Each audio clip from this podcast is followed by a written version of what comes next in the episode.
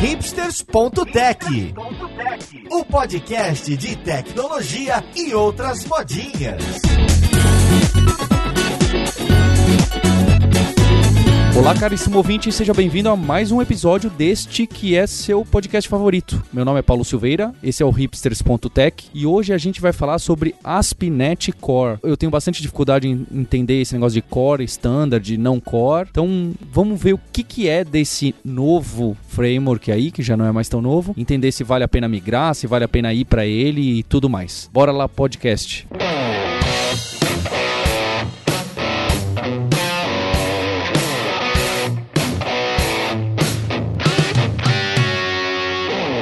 a conversa de hoje eu tô com o Giovanni Bassi, que é programador da Lambda 3. Como você tá, Bassi? Tudo bem, Paulo. E você, como é que tá? Obrigado por me receber mais uma vez. Opa, tudo bacana aqui. Eu nunca sei se te apresento como programador, é CEO, MVP, mas eu gostei da, da humildade que você passou aí no começo. MVP pode ser, CEO certamente não é, cara.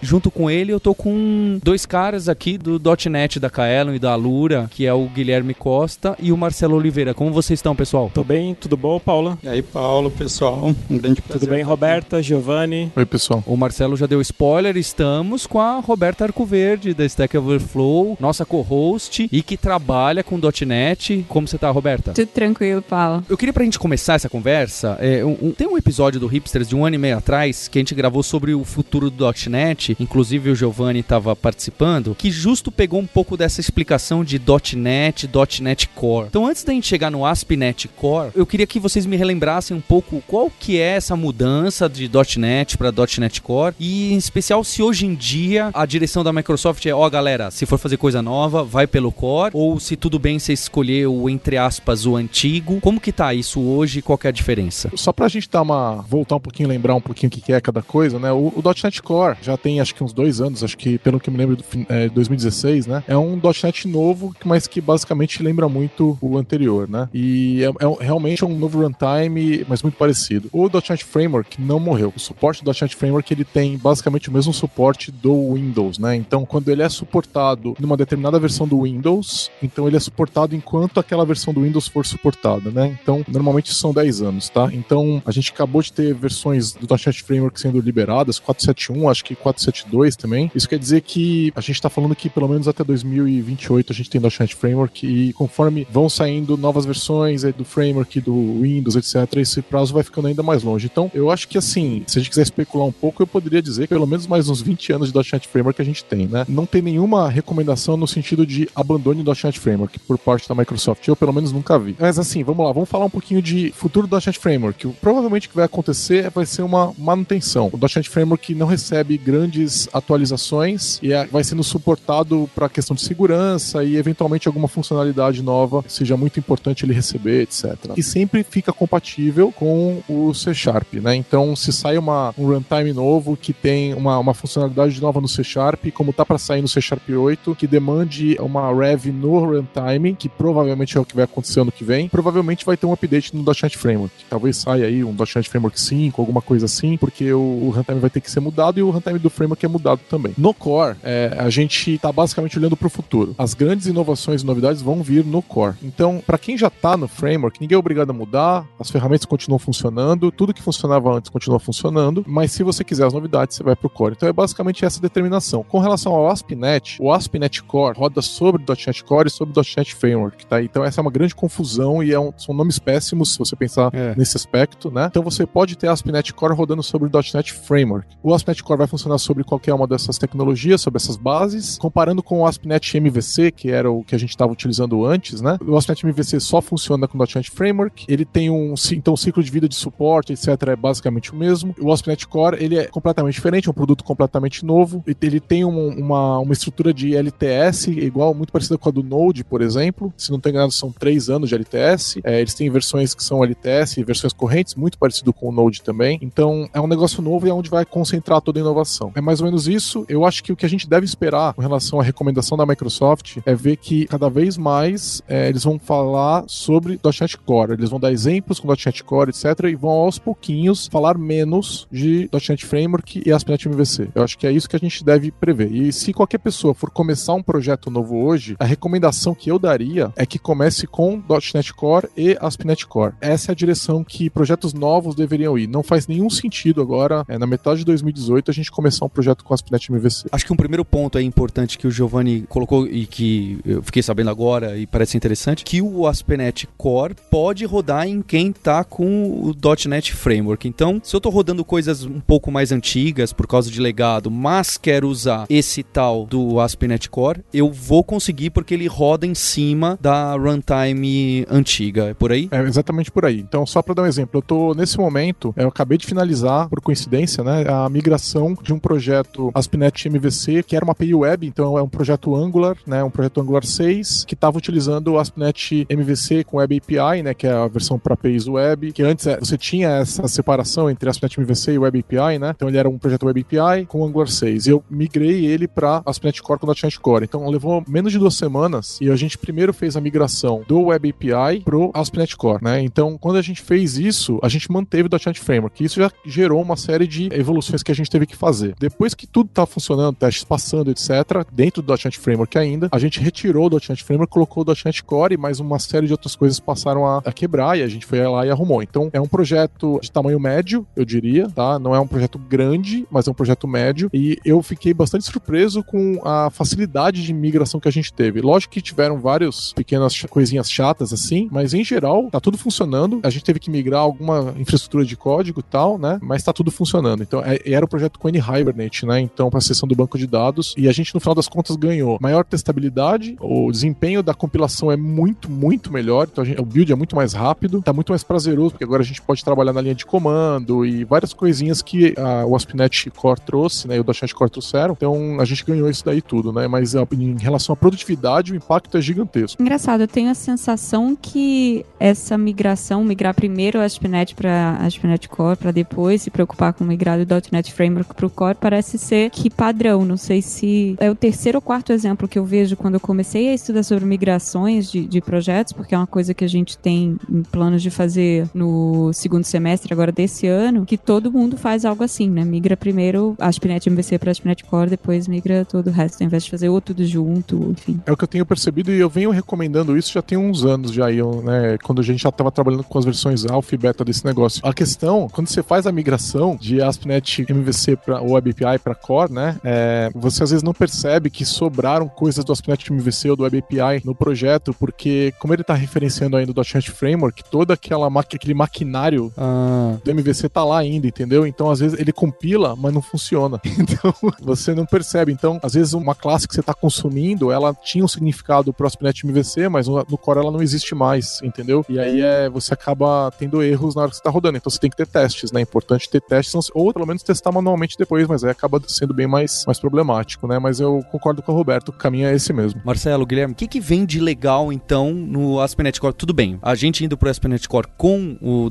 .NET Core, você ganha a vantagem de usar tudo que é mais novo da Microsoft do .NET Core. Beleza, para mim tá ok. Mas e o ASP.NET Core em si? O que, que tem vantagem em relação ao ASP.NET MVC? Onde que ele bebeu de inspiração? O que que mudou? Putz, ficou muito mais fácil de trabalhar com isso na web por causa disso. É, ele, ele foi reescrito, né? Ele é uma, uma reescrita do .NET Framework, melhor, o ASP.NET MVC. Uma reescrita, né? Só que ele pegou o que tem de bom no ASP.NET clássico, né, que a gente agora chama de ASP.NET clássico, e não de legado ou alguma coisa que desmereça, né, mas a gente chama de ASP.NET clássico. Então ele pegou, eles reescreveram o ASP.NET Core para trazer o que tem de bom no ASP.NET clássico, só que agora ele é open source e ele é multiplataforma. Então isso já diz muito sobre a natureza das coisas que você pode fazer, né? Então não é só mais Windows, você pode abrir um projeto no Linux, no Mac e desenvolver e fazer o deploy para um servidor de outro sistema operacional que não é da Microsoft. Então isso já é uma, uma grande revolução. Né? E ficou muito mais fácil trabalhar com containers, né? Ficou muito mais natural. Inclusive no Visual Studio ele dá até uma opção. Você cria um projeto e já está avisando trabalhar com containers, dá para você debugar. É bastante natural isso, né? Outra coisa que eu acho muito bacana do ASP.NET Core é linha de comando, né? Mas isso daí é do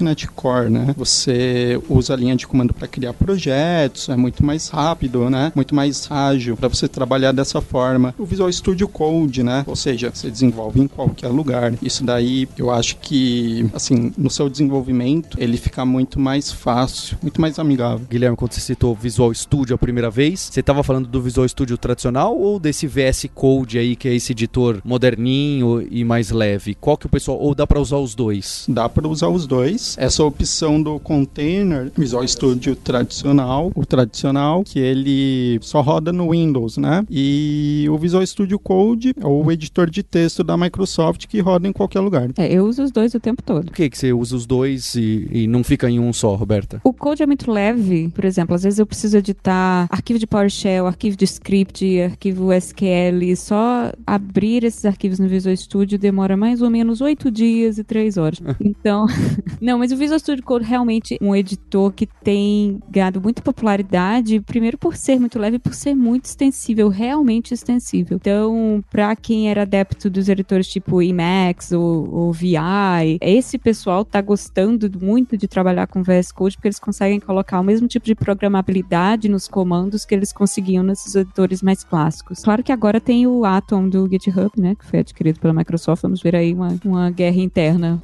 é verdade. Eu antes usava o Atom, né? Depois que eu conheci o Code, nunca mais voltei pro Atom. Eu fiquei muito feliz com ele e é isso mesmo, ele tá muito rápido e eu uso ele para tudo. Eu tenho um arquivo TXT que eu preciso abrir, editar rápido, vou direto no, no no Atom não, né? Antigamente era o Atom, mas agora eu vou pro Code. Você citou da linha de comando, o Bassi também falou da linha de comando. Então, se eu quiser escrever uma aplicação em ASP.NET Core usando .NET Core, eu poderia usar tudo no Atom e só a linha de comando para compilar, testar e rodar. Não precisaria ter nada de Visual Studio ou VS Code. Se você preferir, você pode usar o bloco de notas, inclusive. Bacana. Você pode usar o Vim, vai funcionar. Prefiro não usar o Vim, mas isso a gente, essa treta a gente deixa para uma outra.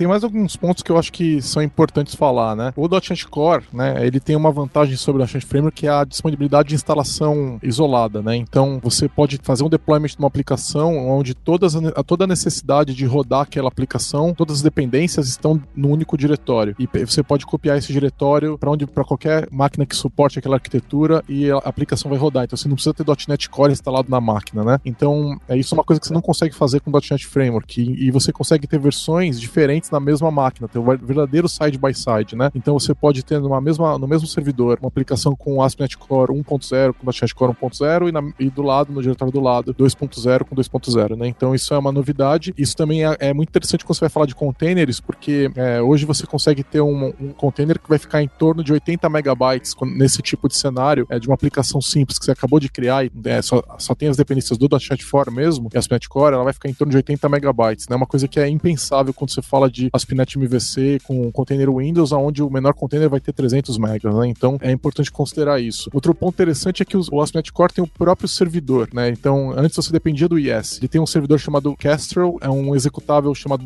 .NET, né? D-O-T-N-E-T, que vai rodar essa DLL e aí é esse cara que vai rodar, né? Ou então quando você faz o deploy isolado, então vamos dizer que você tem uma aplicação chamada Minha App, você vai ter um executável chamado Minha App.exe ou Minha App, dependendo de como é que você fez o deploy, né? Então isso permite rodar a aplicação em qualquer lugar com um único executável sem ter .NET Core instalado na máquina, né? E o legal é que você pode gerar esse binário em qualquer arquitetura. Então, por exemplo, mesmo que eu esteja no Windows, eu consigo criar os binários necessários para o Linux ou para o Mac. Nossa, muito legal. Por exemplo, você está no Mac e você consegue gerar os binários para rodar no Linux, por exemplo, e fazer a build para o Linux no Mac e já copiar os binários direto do Mac para o Linux e vai rodar, entendeu? E a gente tem garantia de que vai rodar, tá? Então, isso é especialmente interessante quando você quer fazer um build num, num servidor de build qualquer, Windows, Linux ou Mac, e depois copiar para um container, alguma coisa assim, isso vai funcionar perfeitamente, né? Outra questão que eu acho interessante a gente falar é a questão de desempenho, né? Eu acho que eu não tenho o um número exato, mas pelo que eu me lembro é pelo menos duas horas de grandeza mais rápido, né? O ASP.NET Core comparando com o .NET Core. E o melhor desempenho dele é no Linux. É curioso pra caramba, mas é verdade, né? Então tem, um, tem os benchmarks independentes feitos pela Tech Power e o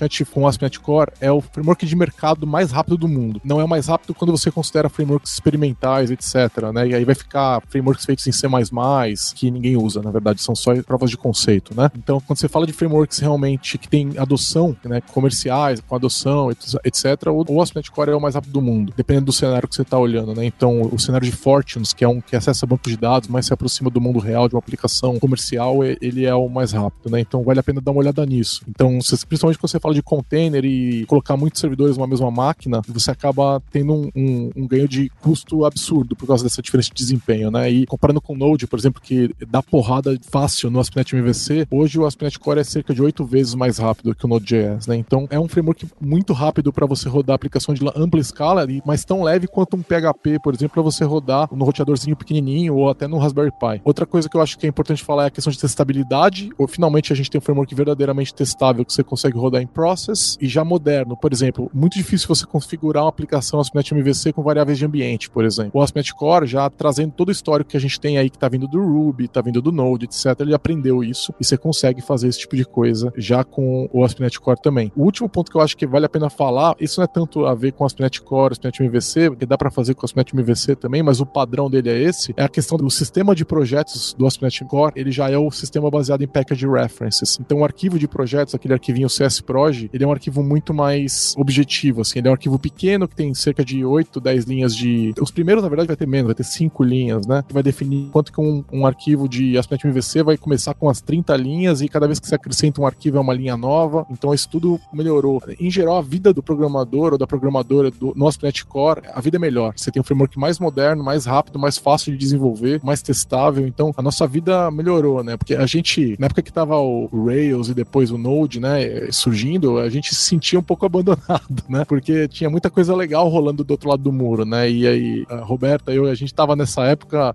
palestrando, falando sobre isso, né? Eu lembro da gente estar tá discutindo, a gente apostou nessa tecnologia e hoje a gente consegue colher um pouco desses frutos. É, é legal ver essa evolução. E só um, complementando de forma bem concreta, assim, lá na, na Stack Overflow, a gente tem um produto que chama Stack Overflow Enterprise, que é uma instância privada do Stack Overflow para grandes empresas. A Microsoft, inclusive, é um dos nossos clientes. Mas o Stack Overflow é uma aplicação .NET, .NET Framework 462, com ASP.NET MVC 5 algo, 5.2, não sei o que. Instalar essa aplicação on-premise tem uma série de demandas do ponto de vista de infraestrutura, né? Então, um dos nossos maiores motivadores para migrar essa aplicação para .NET Core com ASP.NET Core é justamente a gente conseguir eh, empacotá-la e fazer deploy de forma muito mais simples em clientes com infraestruturas diversas. Né? Hoje a gente precisa ficar usando Azure ou fazendo uma série de workarounds para fazer a, a, aplicação funcionar nos data centers dos clientes e, e dessa forma a gente conseguindo gerar os binários e os pacotes de qualquer plataforma para qualquer plataforma, esse trabalho vai ser muito facilitado. Um cenário que é bastante comum, eu tenho uma empresa que ela usa toda a stack Microsoft, .NET Framework 4.5, 4.6 e hospeda no IIS, né? Nesse cenário aparece um projeto novo, o desenvolvedor, a desenvolvedora vê, pô, legal, vou começar com .NET Core agora. Só que ainda precisa encaixar essa aplicação .NET Core on-premises, no IIS. Como vocês acham que é muito traumático isso daqui? Eu preciso mudar muita coisa no servidor? Na prática, sim. Mudou algumas coisas, mas ainda tudo está muito familiar. É aquele negócio que a Microsoft já faz há muitos anos, né? De não deixar ninguém para trás, né? Então, você pode ser quão moderno você quiser, mas você pode se manter fazendo muita coisa do jeito antigo, parecido, você consegue. Hoje é plenamente um ciclo de desenvolvimento, DevOps, é plenamente possível, é, você vai no Visual Studio, você tá no Windows, você vai lá no File New Project, cria um projeto ASP.NET Core com .NET Core, escreve o projeto do que você precisar, depende do NuGet, traz as bibliotecas que você quiser, faz isso com SQL Server, usa Entity Framework, etc. Tudo dentro do, da stack que a gente tem há mais de 10 anos, né? No final você vai lá e publica, vamos dizer que você não tem um servidor de build, aquela típica empresa que ainda tá nos primeiros passos, está acostumada, nunca se modernizou, né? Vai lá no Visual Studio, botão direito, publish, publica isso daí e vai, vai apontar para um servidor do IS, tudo isso vai funcionar. Se você quiser manter o seu estilo de fazer as coisas antigo, você pode manter. E a Microsoft foi muito cuidadosa de não deixar as pessoas que estão seguindo as recomendações e, e ferramental que ela mesma criou há 15 anos para trás. Então você pode continuar fazendo isso. É que hoje, em 2018, a gente tem uma série de práticas e tecnologias que nos mostram caminhos melhores, né? E aí, se você quiser adotar essas práticas, o framework é tão leve, tão livre quanto você quiser para isso, tá? Então você pode ir lá e fazer o build no servidor de build, gerar um pacote super leve que você pode publicar no container, no Linux ou no, ou no Windows. Então você tem os dois lados desse espectro. Você pode ser totalmente fã da Microsoft, do, do jeito de fazer as coisas de 15 anos atrás, ou você pode ser totalmente modernoso e construir um framework super leve no VI com o seu Mac e publicar num container que roda no Kubernetes, sei lá onde. É você que decide o quanto você quer usar dessa tecnologia, quanto você quer aprender coisas novas. É lógico que o mercado, como ele está se modernizando, ele acaba pressionando muita gente a adotar essas novidades todas, né? E até porque muitas delas são realmente muito legais. Você não é obrigado se você, se você não quiser, a sua empresa não está nessa direção e você quer ficar no jeito antigo de fazer as coisas, é uma decisão sua. Eu acho interessante também o, o, o carinho que a Microsoft tem com o desenvolvedor, né? Então a gente vê aí o VS Code sendo abraçado por muita gente, até mesmo quem não desenvolve com .NET está curtindo. Eu tenho instalado, sabia? Então. Eu editei uns arquivos PHP esses dias. e olha que eu não edito arquivo de código faz tempo. Sim. Então assim, a Microsoft ela tá abraçando um público aí que ela não tinha contato antes, né? Então você vê gente com Linux usando VS Code ou com Mac usando o Visual Studio for Mac. E você vê coisas, por exemplo, agora a gente tem a componentização, né, que ficou muito mais fácil o ASP.NET Core. Você pode criar os seus componentes é, MVC, né, que é o Model View Controller. Antigamente você tinha que criar e você deixava aqueles componentes na sua aplicação, no seu projeto. Com ASP.NET você não tinha a possibilidade de fazer o que o ASP.NET Core 2.1 permite você fazer, que é criar uma biblioteca de classes onde você tem todos esses componentes junto, né? Então você hoje pode criar um, a sua própria suíte de componentes que você pode reutilizar e o seu projeto fica muito mais enxuto porque você está o tempo todo reutilizando os seus componentes MVC. Que tipo de componente seria esse, Marcelo? É, é algo visual ou, ou, o que, que é? Dá um exemplo de um componente. É, você pode, dentro dessas bibliotecas de que eles chamam de bibliotecas Razor, né? Você pode ter lá o, os seus modelos, as views e os controllers também. Então, não só o código C Sharp, né? O código .NET, mas também você tem lá dentro as suas próprias views, né? Então, para fazer um date picker que alguém gosta, você já tem tudo prontinho e você pode. É, exatamente. Até coisas muito mais complexas, como páginas inteiras, né? Você pode colocar isso e, e acho que para quem, para as empresas que desenvolvem componentes, isso é uma grande sacada também.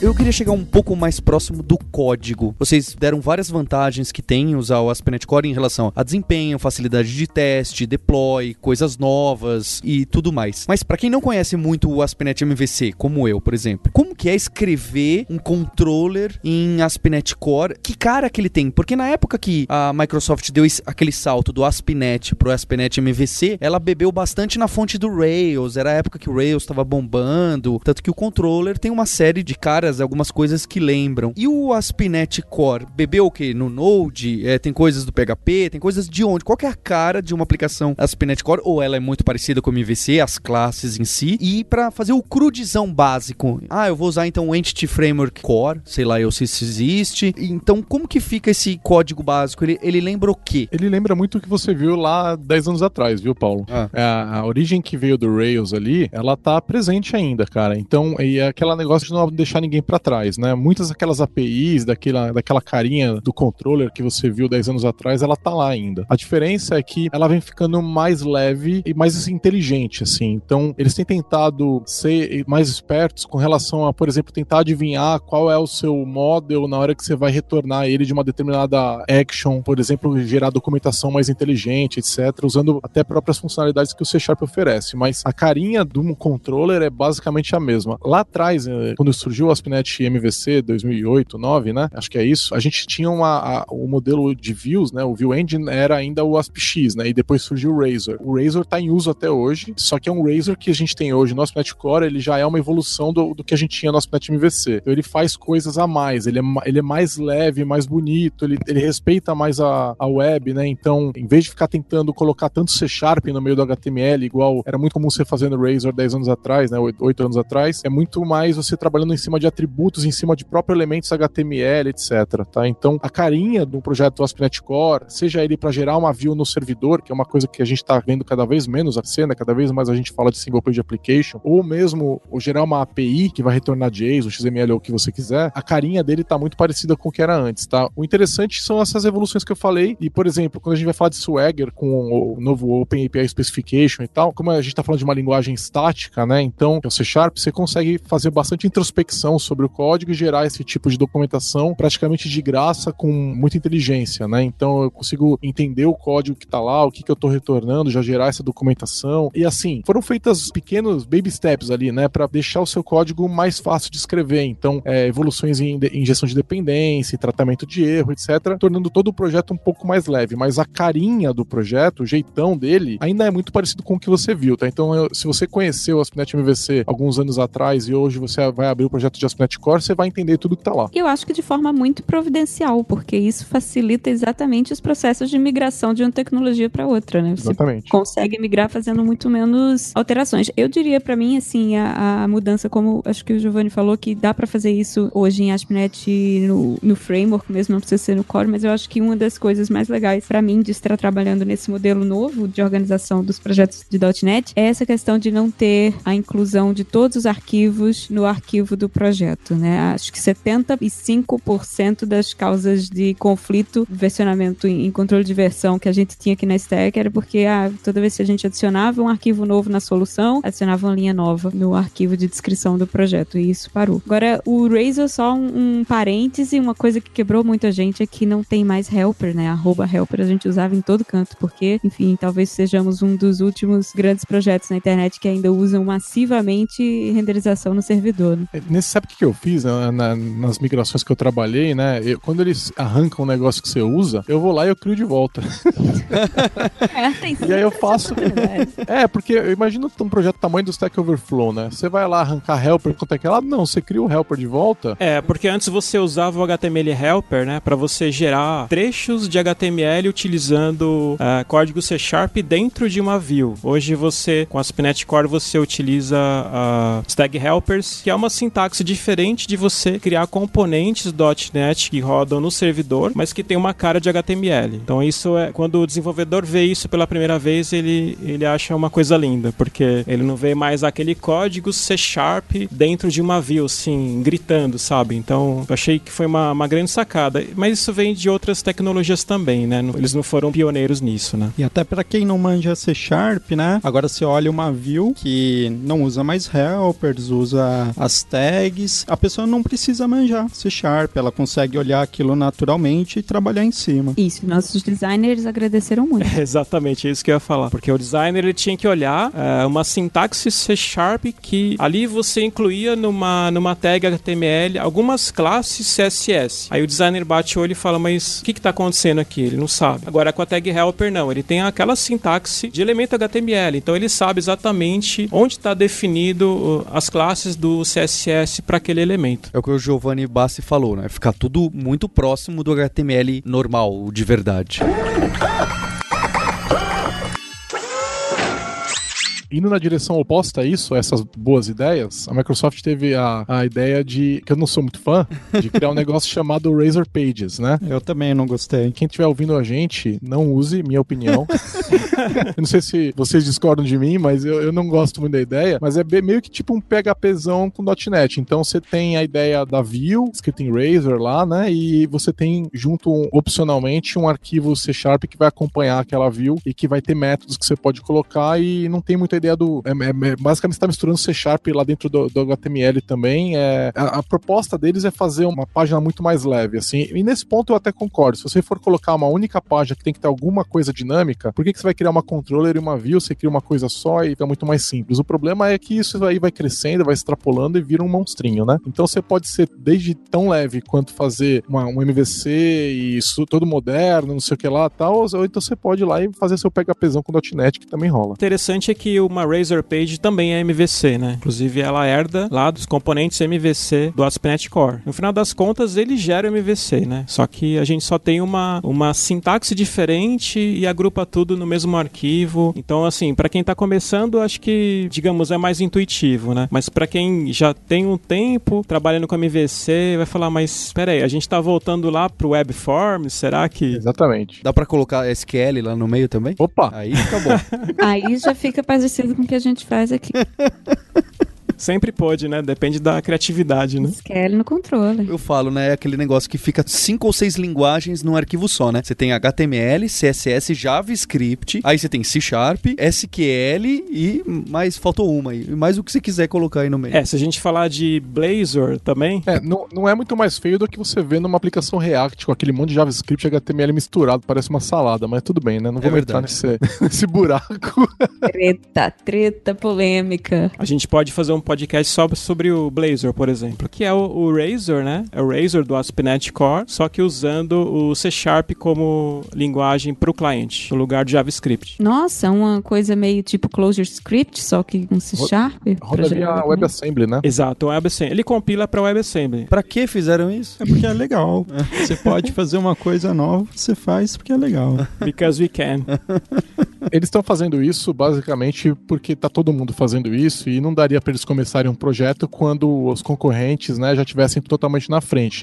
É hora de experimentar e brincar com isso, né? Então, é, tem um monte de experimentação rolando com Rust, super interessante para WebAssembly, e o que a Microsoft está fazendo é vendo qual que é e se isso vai ter futuro. Eles deixam bastante claro que esse projeto pode não ter futuro. Sinceramente, o único pessoal que eu vejo comemorando com o Blazor é o pessoal que não conhece JavaScript, né? Porque o resto todo tá todo mundo meio que torcendo o nariz, né? Então são os hardcore C Sharpers ali que nunca aprenderam JavaScript, não, ou, ou aprenderam e não gostam, e estão vendo uma maneira de tentar escapar disso daí, né? Eu vejo como um negócio interessante, mas mega arriscado, né? Porque você tá indo para um lugar onde mais ninguém tá, e de repente você tá criando uma estrutura que vai virar um legado infernal para daqui a 10 anos, né? Então eu, eu tô extremamente cuidadoso com relação a isso daí. É que agora que o WebAssembly é, um, é uma especificação né, da web, então alguém tem que compilar para o WebAssembly, né? Acho que é o que você falou, é arriscado, mas eu acho que a Microsoft está certo de bancar isso, mesmo que seja experimental por enquanto, né? E para chegar no, no ponto em que todo mundo quer usar o ASP.NET MVC para fazer a single app que o Giovanni falou. Então, o pessoal vai querer usar para colocar com Angular ou com React. Para isso, já tem um monte de shortcut que eu vou lá na linha de comando, digito alguma coisa, aí ele já blub, cria um esqueleto para mim com o React já pronto e, e preparado para consumir a API em ASP.NET Core. Preciso fazer baixar um mini projeto pronto. Como que estão essas pequenas facilidades? Na linha de comando, você dá um .NET New e aí eu não tenho certeza do nome, talvez ASP.NET React, algo assim. E ele já cria todo o esqueleto para você. Isso de novo, qualquer máquina você consegue trabalhar, Linux, Windows. O Visual Studio tradicional, ele também tem umas opções para já criar com esse template. O do React você vai precisar ter instalado na sua máquina o Node e fora isso é bem natural. Basicamente é .NET New Angular, ou .NET New React, ou .NET New React Redux, e ele já vai te trazer uma série de templates ali já para te ajudar. Eu não acho uma boa fazer dessa forma, porque, cara, esses caras andam mais rápido do que eu acho que a Microsoft consegue acompanhar. Né? Então eu acho que se você usa a ferramenta que esses frameworks te trazem para criar e cria esses caras separados, que o risco de você estar tá desatualizado é menor, né? O, o Angular sai versão toda hora e muda um monte de coisa. Eu, eu acho isso aí é assim, aquele negócio, né? Não tenho a menor ideia de como fazer uma aplicação com Angular, então eu só conheço C Sharp, mas eu, me falaram que eu tenho que fazer então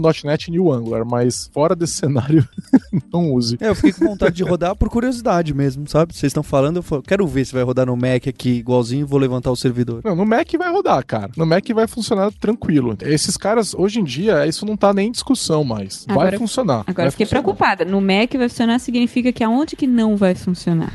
é, é, eu também pensei isso. Raspberry Pi Zero não vai funcionar, né? Mas acho que no, no 2 e no 3 já vai, acho que no 0 e no 1 não vai. É, basicamente, essa é a restrição do .NET nesse momento.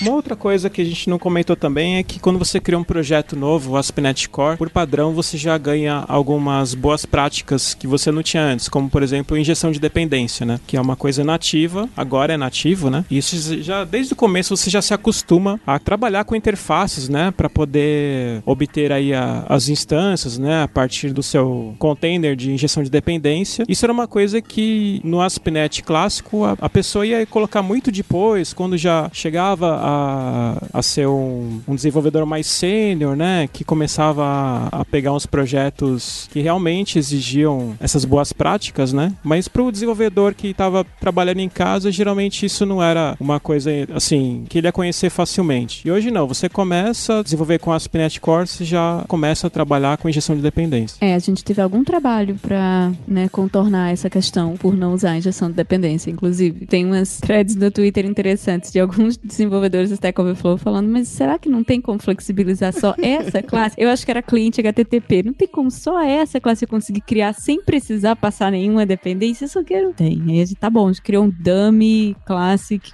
obedece lá, que implementa a interface não faz nada. Que é um, é um padrão de projeto que a gente não usa, mas não usa de forma deliberada, não é, não é por falta de, de conhecimento, é uma decisão bem informada e bem consciente dos problemas que traz também. Mas eu concordo que isso é uma coisa boa, assim, você ajudar o programador a evitar entrar em alguns buracos que ele mesmo cava para ele é sempre muito positivo, né? Então, guiá-lo para usar o framework da forma correta quando possível é sempre bom. Eu, eu acrescentaria também que é importante olhar agora para esse cenário como um todo da Stack.NET, não só para o ASP.NET Core para o .NET Core, mas o .NET como um todo, né? A gente está vindo de um, um, um, ambiente de desenvolvimento, né? Uma plataforma, vamos chamar assim, que foi lançado em 2002 e é uma resposta ao Java, né? Então, vamos voltar bastante ali. A gente lembra que dessa resposta ao Java, que a Microsoft fez o seu Java, que é o .NET, criou todo o corporativão, que era o jeito que o Java vinha naquela época, e o .NET surgiu então, e logo em seguida, tanto o Java quanto o .NET tomaram porrada do Rails quando ele surgiu mais tarde na década, né? Então, o que acontece é que essas linguagens envelheceram naquele momento e tava pesado lidar com elas, né? E eu, eu gosto do movimento que a gente tá vendo agora, que o ASP.NET Core meio que coroa, que é um ambiente moderno de desenvolvimento, né? Porque você pega esse pessoal que tá entrando no mercado agora, ou já entrou aí há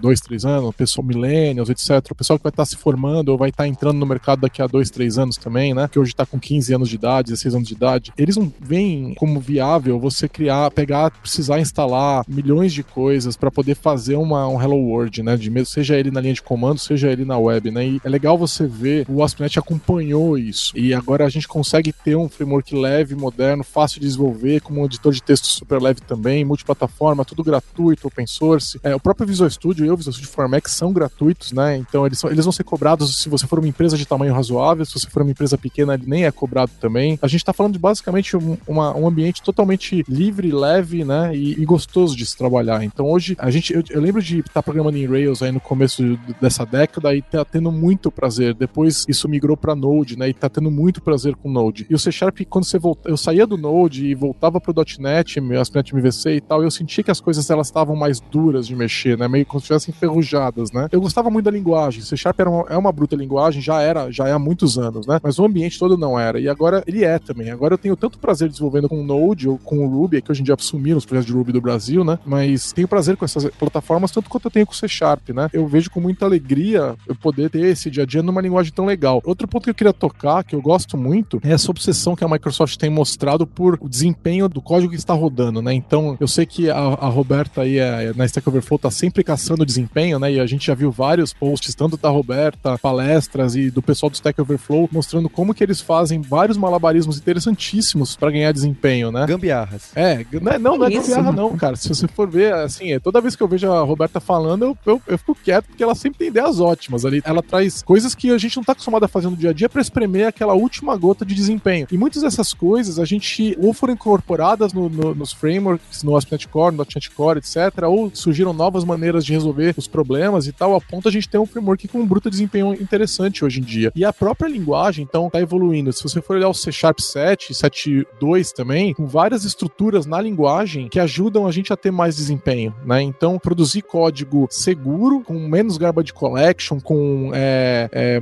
mais eficiência, né? Então, são, a gente tá vendo esse, toda essa obsessão por benchmark, desempenho, etc., com uma linguagem que continua poderosíssima, continua evoluindo depois de 15 anos, uma linguagem super moderna, com uma stack moderna. Então, é legal é, a gente ver, fazer uma retrospectiva do momento, né? E, e lembrando que Java.NET são os grandes frameworks e plataformas que a gente vê em uso nas corporações, enquanto que é, as startups, etc., elas, elas são muito mais diversas, né? Então, elas vão adotar Java.NET, mas vão adotar muitas outras coisas também. O grande mercado brasileiro de desenvolvimento de software é de, de Java e .NET, né? E a gente vê o .NET se modernizando e proporcionando um ambiente gostoso de trabalho é uma coisa boa, porque no fim das contas ela reflete na nossa qualidade de vida vida, né? Então, é você tá lá oito horas por dia no código, com um código difícil de manter, a tua vida fica pior, né? Então eu fico feliz da gente poder realmente estar tá passando por isso, né? E, então é, eu acho que é um momento legal. Agora, é, eu não sou um rapaz de 18 anos, já tenho um certo tempo, mas eu, eu, tenho conversado com o pessoal que está entrando na plataforma e não tenho visto grandes reclamações com relação a, ah, eu prefiro Node porque é muito mais fácil começar. Não, hoje é muito fácil começar com .NET, né? Então eu acho isso legal. Só um pequeno parênteses, né? É fácil começar com .NET, mas o C Sharp é uma linguagem muito complexa, né? E a cada dia mais complexa. Acho que é interessante esse movimento da Microsoft que você colocou bem, né? Vinha daquele corpzão quando queria atacar o Java, aí que na hora que viu o Rails foi muito rápido isso, né? Foi até estranho quando a Microsoft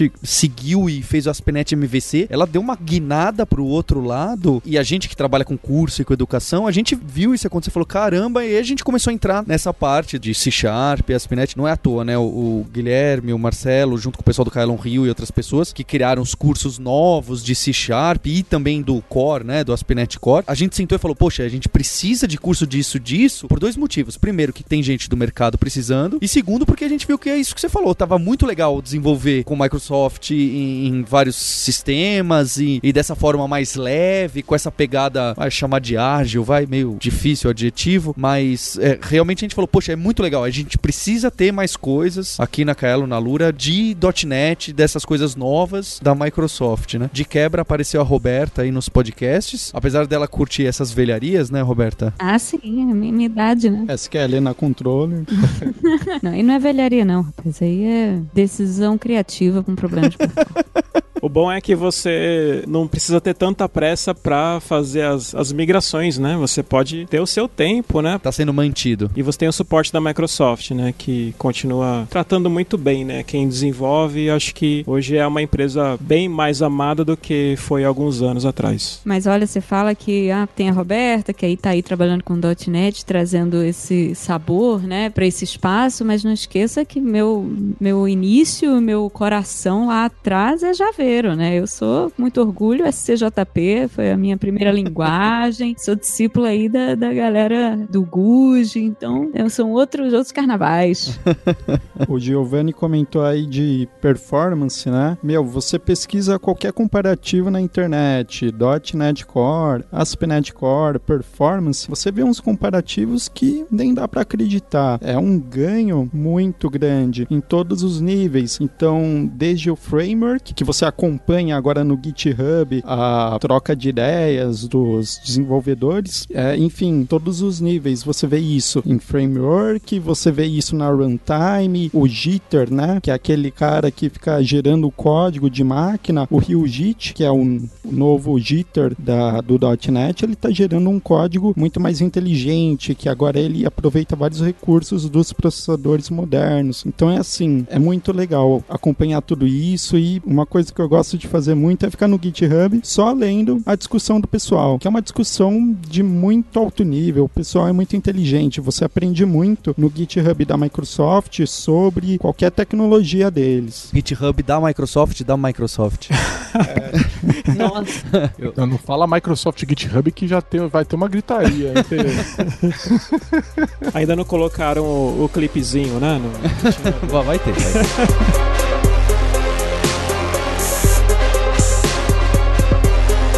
Bem, queria agradecer o Giovanni Bassi aí para falar desse assunto que ele gosta e que ele é bastante reconhecido. Valeu, Giovanni. Obrigado pelo convite mais uma vez. Roberta, muito obrigado pela sua presença. Valeu. E agradecer o, Guilherme e Marcelo, responsáveis aqui por vários dos cursos da Lura, .NET. Valeu, Paulo. Valeu, pessoal. Muito obrigado, pessoal. Tem uma olhada lá no hipsters.jobs que sempre tem vaga de ASP.NET, tanto do MVC quanto do Core. E a gente tem um compromisso na próxima terça-feira. Hipsters, abraços. Tchau.